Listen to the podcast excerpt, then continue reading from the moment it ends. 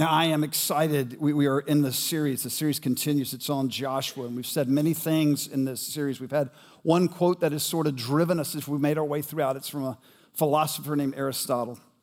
He said this We make war that we may live in peace. And by that, he means that there are some times in which the best route to go is to wage war in order in the short term in order that there may be long-term peace. The book of Joshua is a divine call to courage by seeing God's faithfulness as he grows his kingdom through his people. We gave a simple definition that came from a man named Randy Pope as to what the kingdom of God is. The kingdom of God is the reign of Christ in, uh, I'm sorry, the kingdom of God is the reign of Christ the King in the lives of his kingdom people, which grows extensively, that is broader, and intensively, that is deeper. More numbers of people come to bow the knee of submission to King Jesus, as well as more and more areas of my own personal life getting surrendered over to him. Meaning I'm saying, Yes, Lord, more often. Week number one courage from above leads to faith. Week two, God's people need more leaders worth following. Week number three, faith comes by hearing. Week number four, we must ask God, are we on your side? And then last week, Todd faithfully taught us, and I kept honing in on this one phrase the weapon of our faith is worship. For those of you who are paying attention to the outline that we've drawn, we're in that third section, which is still taking the land, which goes from chapters 6 through 12. Now, for today, whether someone would consider themselves to be religious or not, I think that we all would agree that this statement is generally speaking true. We all want to sin in the dark. I did not know. we all want to sin in the dark, meaning that we would prefer that the choices that we make that we know are sinful, that are self oriented, that might bring damage to someone else, whether it's through self preservation, whatever, we all want those decisions to, to remain unseen. Now, that's normal. In fact, I would say I have a greater level of concern for someone who wants to sin in the light with no shame, with no concern for what it feels. In other words, in order to shove something into the face of everyone else says, deal with it, I think is even more self absorbed. We all want to sin in the dark. When there are things that happen, when there is a defeat that happens in our lives, we would prefer that people not know that, wouldn't we? I am a large North Carolina basketball fan. And after the Duke game earlier this year, I rewatched the game immediately twice. I want to go back and watch that victory again. There's no group of people that I enjoy disliking more than the Duke Blue Devils. It's in their name for crying out loud, the Blue Devils. God is not on their side. I went back and watched that game twice without even blinking. There was another game Later, that North Carolina played against some other opponent, I don't know. I recorded it. I have yet to watch it because they lost. I have a whole slew of games that I've recorded over the years that I have never watched because I did not want to watch us go and lose. Now, when I was a coach, obviously you want to watch all the game film, you want to learn, you want to improve, etc. But I'm just referring to as a fan, watching from a distance. Wouldn't we all love to take our actions, our sinful choices, our defeats in life, wouldn't we like to some other put them away where they were never seen again? How great would it be if they were actually separated as far as the east is from the west? We all sin in the dark. We all want it to remain in the dark. Here's the thing though God redeems in the light. See, we like our failures to go unnoticed, unseen, untalked about, forgotten, overlooked. God, however, is in this business of taking the sinful actions of individuals, bringing them to the light, not so that that individual might be forever condemned, actually for their good, because he's going to bring about a redemption. That redemption is going to come not because that person finally learned their lesson and through hard work and diligence and discipline, they finally got over the hump and they overcame everything. God wants to bring redemption in the light because he is the one who gets the credit for the redemption. In order for redemption to be brought into the light, guess what has to come to the light? Sin. Now, here's my question for each of us this morning How much sin are you exposing intentionally, willfully? You've heard me say this before, but it would be a bad idea if we were just to take turns and let everyone come up here on stage, and if you would take 10 minutes to give us your deepest, darkest sins you've ever committed. That would be a bad idea. I had a, a, mentor that once said this David, don't stand up in front and just bleed on the congregation. That's not helpful. What is helpful, though, is to bring my sin into the light to the appropriate people in the appropriate way at the appropriate time. Now, there's no way you will ever confess all of your sin to any human being nor will you ever actually confess all of your sin to God. And the reason is because there's so much sin in you and me that we are unaware of. We'll never confess everything that we have to confess.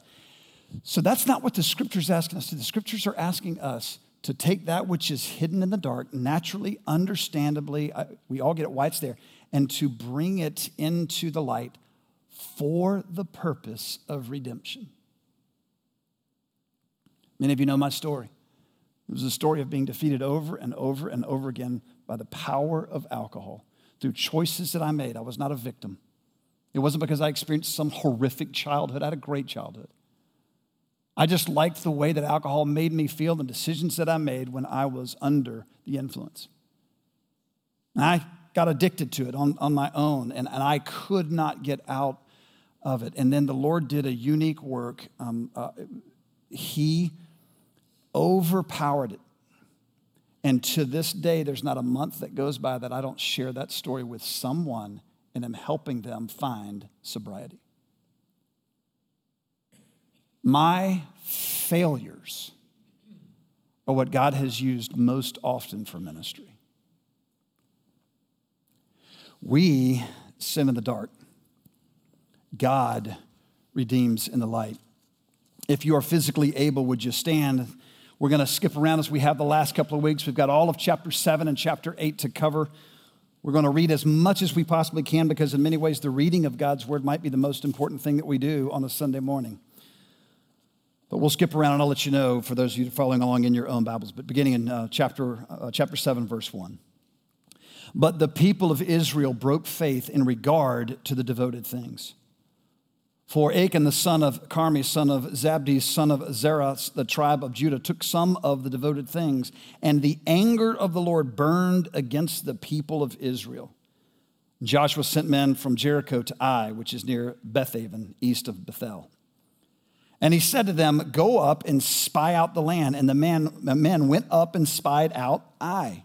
And they returned to Joshua and said to him, Do not have all the people go up there but let about two or 3,000 men go up and attack Ai. Do not make the whole people toil up there, for they are few. So about 3,000 men went up there from the people. And they fled before the men of Ai.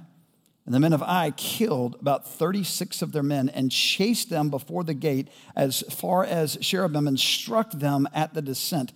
And the hearts of the people, that is God's people, melted and became as water. Go down to verse 19. Then Joshua said to Achan, My son, give glory to the Lord God of Israel and give praise to him, and tell me now what you have done. Do not hide it from me. And Achan answered Joshua, Truly I have sinned against the Lord God of Israel, and this is what I did. When I saw among the spoil a beautiful cloak from Shinar and 200 shekels of silver and a bar of gold weighing 500 shekels, then I coveted them and took them, and see, they are hidden in the earth inside my tent with the silver underneath. Chapter 8. And the Lord said to Joshua, Do not fear, do not be dismayed. Take all the fighting men with you and arise, go up to Ai. See, I have given into your hand the king of Ai and his people, his city and his land. And you shall do to Ai and its king as you did to Jericho and its king. Only its spoil and its livestock you shall take as plunder for yourselves. Lay an ambush behind the city, behind it. Verse 18 Then the Lord said to Joshua, Stretch out the javelin that is in your hand toward Ai, for I will give it into your hand. And Joshua stretched out the javelin that was in his hand toward the city, and the men in the ambush rose quickly out of their place. And as soon as he had stretched out his hand, they ran and entered the city and captured it. And they hurried to set the city on fire. So when the men of Ai looked back, behold, the smoke of the city went up to heaven, and they had no power to flee this way or that, for the people who fled to the wilderness turned back against the pursuers. And when Joshua and all Israel saw that the ambush had captured the city and that the smoke of the city went up, then they turned back and struck down the men of Ai. And others came out of the city against them, so that they were in the midst of Israel, some on this side and some on that side. And Israel struck them down until there was none left that survived or escaped. But they took the king of Ai alive and brought him near to Joshua. Closing up with verse 30. And at that time, Joshua built an altar to the Lord, the God of Israel, on Mount Ebal, just as Moses, the servant of the Lord, had commanded the people of Israel, as it is written in the book of the law of Moses. An altar of uncut stones upon which no man has wielded an iron tool. And they offered on the burnt offerings to the Lord and sacrificed peace offerings. And there, in the presence of the people of Israel, he wrote on the stones a copy of the law of Moses, which he had written. And all Israel, sojourner as well as native born, with their elders and officers and their judges, stood on opposite sides of the ark before the Levitical priests who carried the ark of the covenant of the Lord.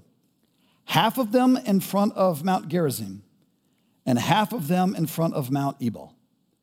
Just as Moses, the servant of the Lord, had commanded at first, to bless the people of Israel. And afterward, he read all the words of the law, the blessing and the curse, according to all that is written in the book of the law. There was not a word of all that Moses commanded that Joshua did not read before all the assembly of Israel, and the, and the women, and the little ones, and the sojourners who lived among them. You may be seated. Now, if you think that what we just read took some time, think about how long it took for Joshua to read all that at the end standing up and hearing the entirety that was read before them. And we're going to take this section, I'm sorry, this, uh, this passage uh, here, chapters 7 and 8, and we're going to divide it up this way. The first nine verses talk about the defeat at Ai, meaning God's people were defeated at Ai. Now, you have this incredible battle at Jericho, and so you have this victory that takes place the people do things God's way and in God's timing.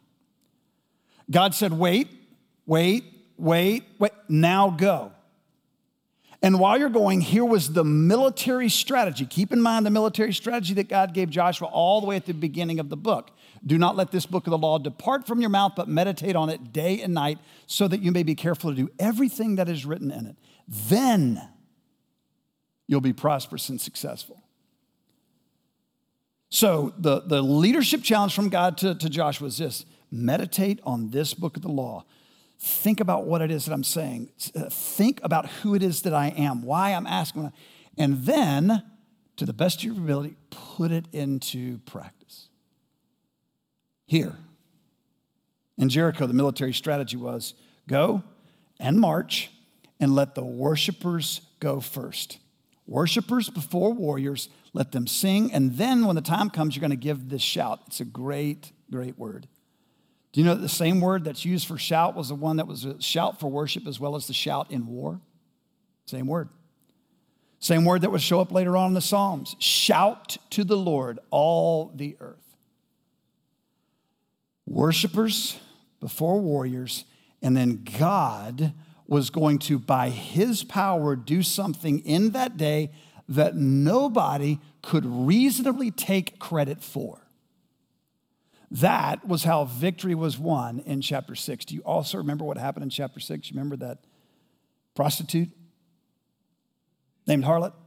Not named Harlot, named uh, Rahab. Remember what happened to her?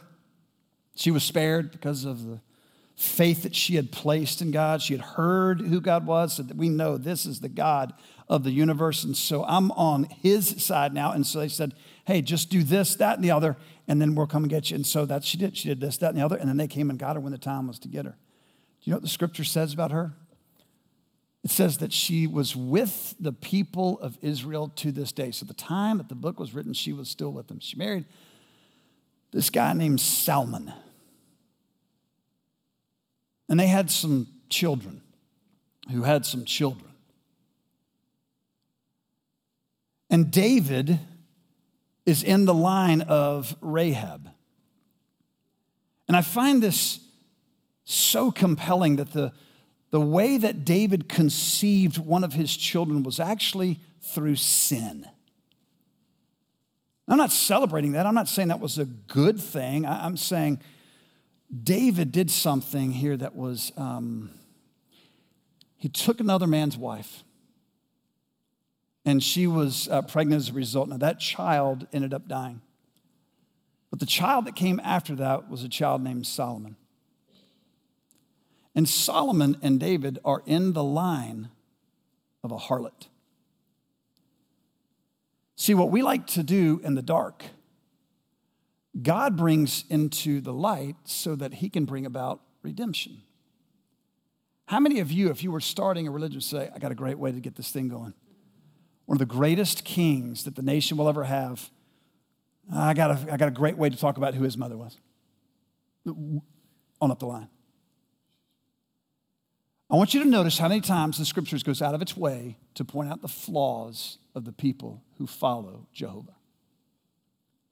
I wonder if we should do the same.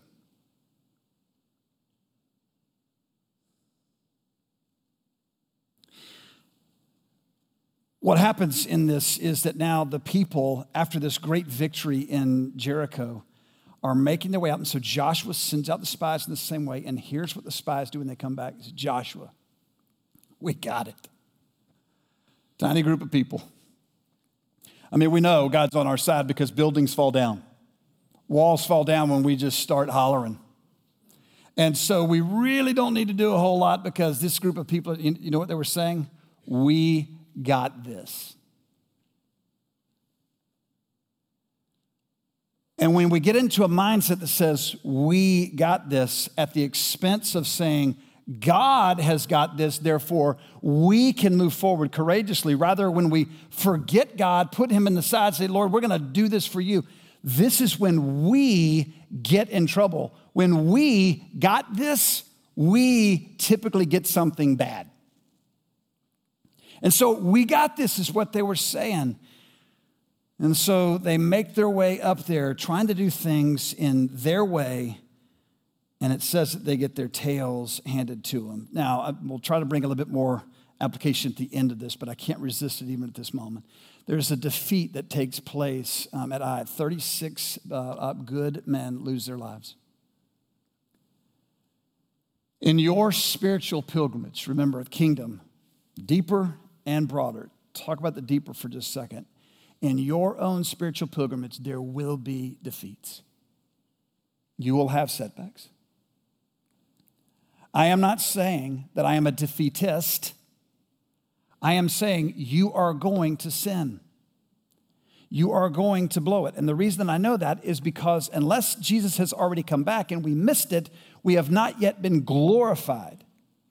And so, as long as we're on this earth, there's still going to be sin that gets you from time to time. Yes, we ought to be progressing. Yes, we ought to become, be becoming more and more and more like Jesus as we surrender the controls of our life. I'm not saying that we just give in and sin because we know it's going to happen. I'm saying it's going to happen. There's going to be defeats in your life. And so we can either live as a defeated people or we can live as those who understand and recognize that Christ has already won the ultimate war. The battles we still have to fight now. Don't get so consumed with your own sin that you can't see your Savior. So there's some personalities here this morning. Some of you watching online, some personalities here that you cannot stop thinking about your own sin. and you feel as though you are the worst Christian that has ever existed. You look around this room and you see others that seem to be living this Christian faith out better. They seem to be praying better. They seem to be trusting more. They seem to have more of an impact in ministry. You look around and say, God, am, am I the non matching member here? Am I the one with the huge circle around? Am I the only one that sins to this degree? And I will tell you, no, you're not. You probably are just more aware of your sin. You're going to have defeats in your pilgrimage. I learned in AA that relapse was a part of recovery. So don't, don't sit so deeply in your sin that you miss the sight of your Savior. Guess what? God's kingdom, meaning broader, us as a church, the church, big C, there will be losses that we will have in seeing the values of the kingdom of God advance throughout the world as well. And this is what excites me right now. In the day and age in which we live in, if you were to talk about the average view of the person in our particular country, I can't speak on behalf of other countries, I don't live there. In our particular country, if you were to look at the values of the people right now, they would not closely resemble the values of the kingdom of God. Anyone want to disagree with that? The average person, not ours. What I'm so excited about is God has said, hey, my church, I'm going to build you, and I'm going to build you to such a degree that the gates of hell are not going to prevent you from going and marching and moving forward. And my goal has always been that the glory of the Lord will cover the earth as the waters cover the sea. The glory of God is best understood when more and more people recognize God for who He is, rest in who He is, when He is seen and understood rightfully as He is. That's when the glory of God is expanded. God has said, My church, go forward. I, I, get excited about this. The darker that it looks out there, the more I think, hot diggity. Think about the impact that we're about to have. If the church looks around and says, The darkness is so great, we've got to just retreat and come back, circle the wagons, man, let's just try to create our own subculture here. We are going to live as the defeatists.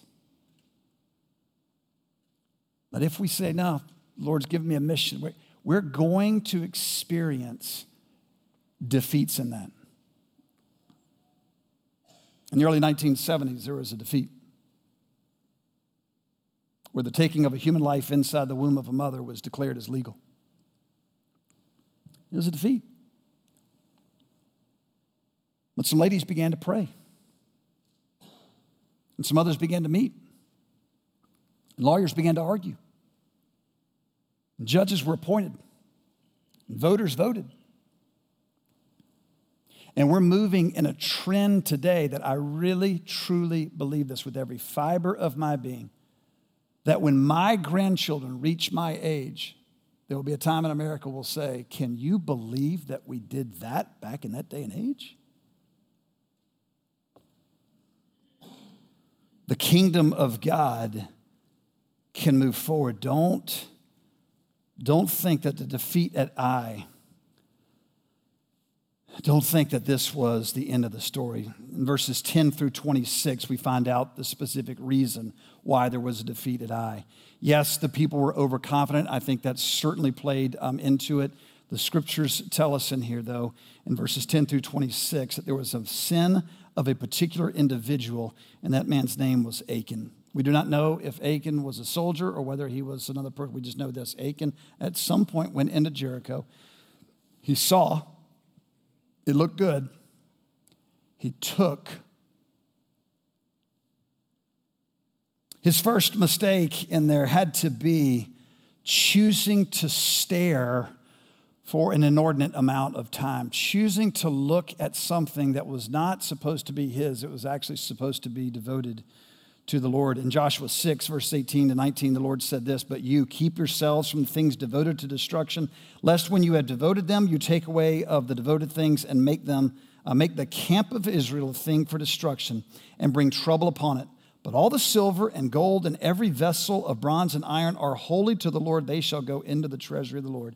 This is what he was telling them um, what they were to do. And, and, and Achan knows this. but he sees it looks really good, and so he takes. Sound familiar?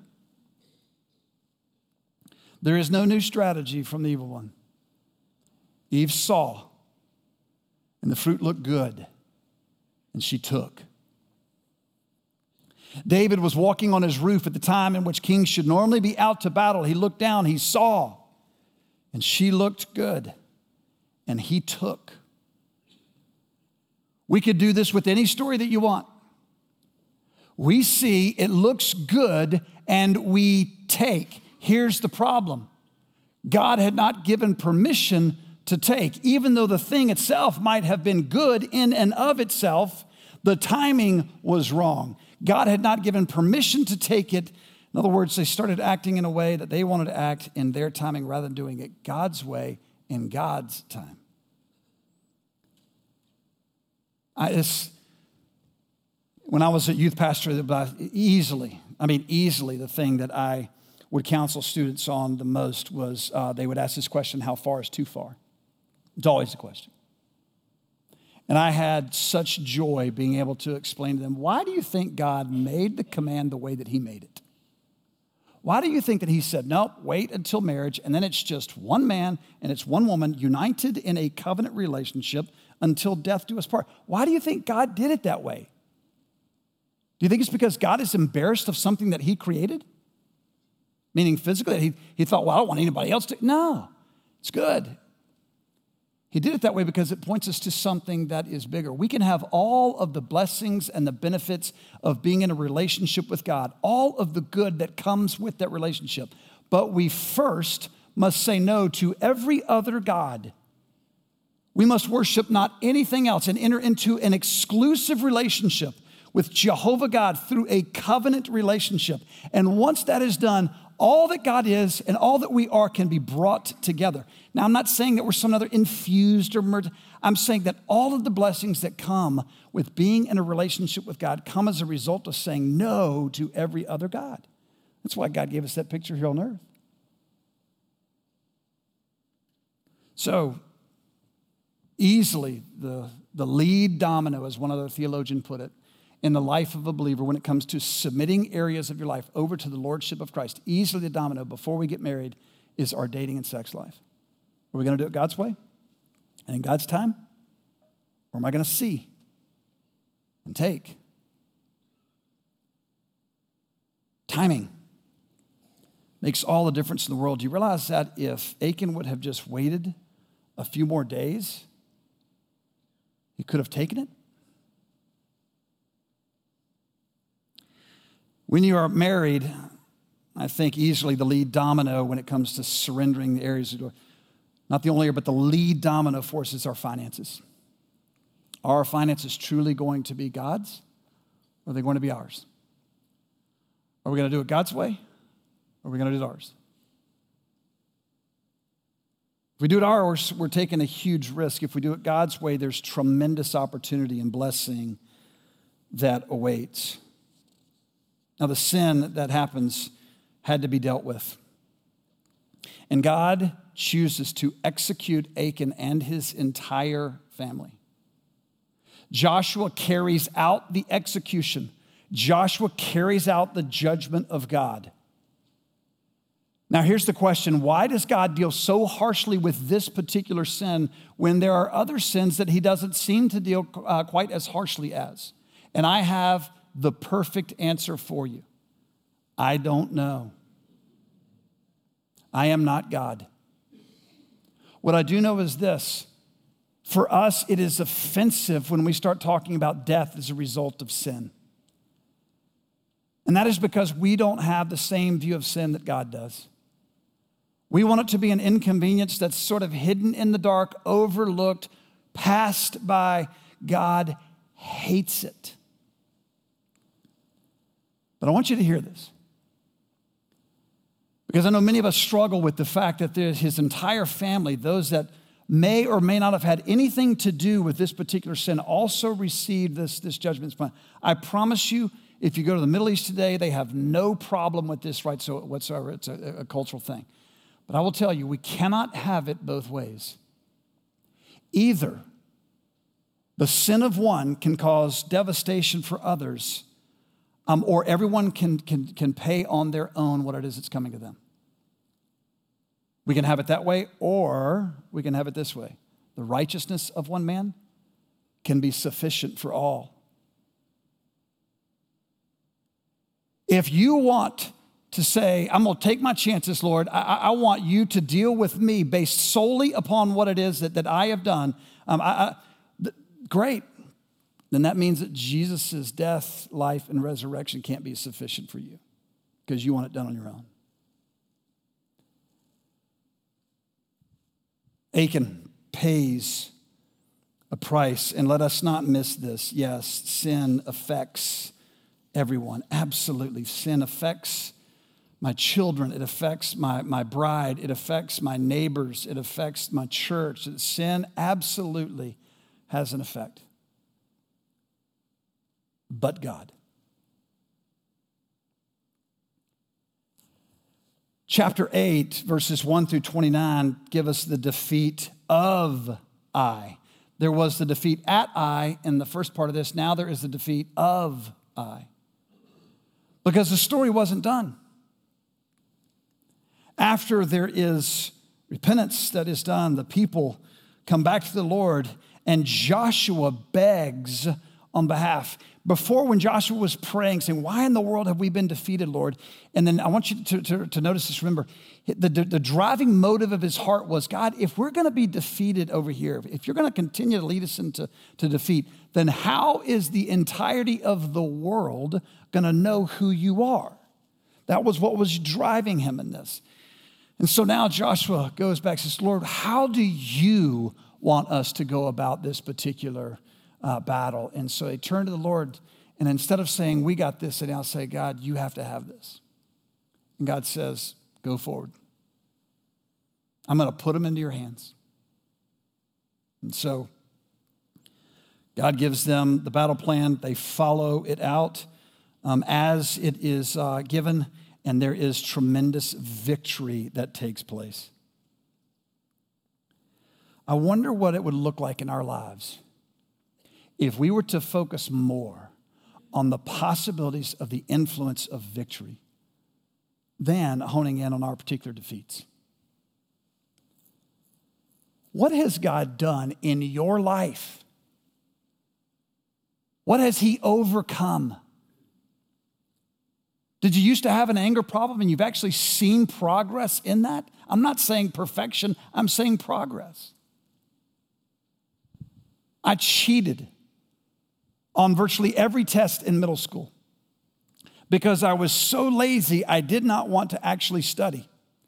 And I went to a small private school that actually required you to study. I'm saying nothing about public schools. Public schools are great. Please don't hear me. We'll edit that out. Good grief. I went to a school that was particularly tough. I got to the end of elementary school, I mean, uh, uh middle school. I said, you know, I just, I just want to cheat anymore. It's not worth it. So I stopped cheating. I started failing. then I realized I actually had to put some form of effort into studying, get prepared um, in the process. Have you had a problem with cheating and the Lord has done a unique work in your life? What has God done in your life? I wonder what it would look like if you were to do as Paul talks about. If I'm going to boast, I'm going to boast in the Lord. I'm going to boast about what the Lord has done in my life. Glance at your sin, but set your gaze on Christ. In verses 30 through 35, he talks about the covenant. And it's this beautiful picture of people standing on either side of the ark. They're facing particular mountains. And then there's this reading of the scriptures, the law of Moses. And there is the, the curses that come with disobedience, and there are the blessings that come with obedience. And they're read aloud to the people once again. And once again, they're renewing the covenant, saying, God, we are yours. They're throwing their hands up there and say, God, do something with us. And the rest of the book is about the victory that takes place as the kingdom of God advances forward. The rest of the book is about God fulfilling his promise through his people, that more and more of the world would hear about the good news of Jehovah. Chapter 7 is about the curse of sin. Chapter 8 is about the blessing of obedience. In chapter 7, they lost. In chapter 8, they won. In chapter 7, they thought we got this. In chapter 8, they believed God's got this. In chapter 7, they were defeated. In chapter 8, they were victorious. In chapter 7, the lack of trust in God impacted other people for their harm. In chapter 8, the abundance of trust in God impacted people for their good. Let me ask you do you want to live in chapter 7 or do you want to live in chapter 8? And I want to encourage you, I want to beg you, I want to plead with you. Don't ever get out of the habit at glancing at your sin. It keeps you humble. It reminds you that you need Jesus today, not just when you came to Him originally in your life. Don't ever stop glancing at your sin, but please, can we develop the habit of setting our gaze on the person of Christ? Christ, who is the author and the finisher of our faith.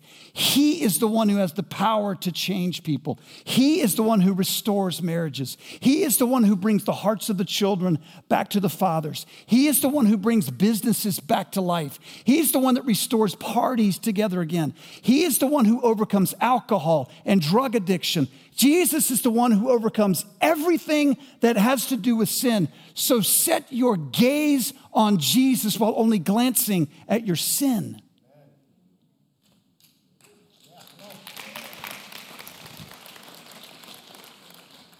I close with this.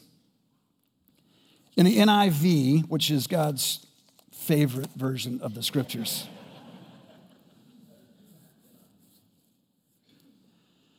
Romans chapter 5. And in chapter 5, it starts out in there and it says, Man, yeah, for some good people, someone might consider dying, but nobody's going to die for the ungodly, the unrighteous. And then Paul says, but this is exactly what Jesus does, and that while we were still sinners, Christ died for us. Listen to what he says in verses 18 to 19.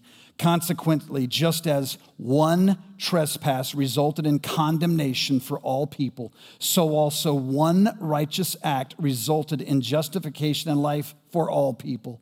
For just as through the disobedience of the one man the many were made sinners, so also through the obedience of the one man the many will be made righteous. My friends, I'm here to tell you the possibilities are almost endless as what it is that we could be if we choose to live as Joshua 8 Christians rather than Joshua 7 Christians.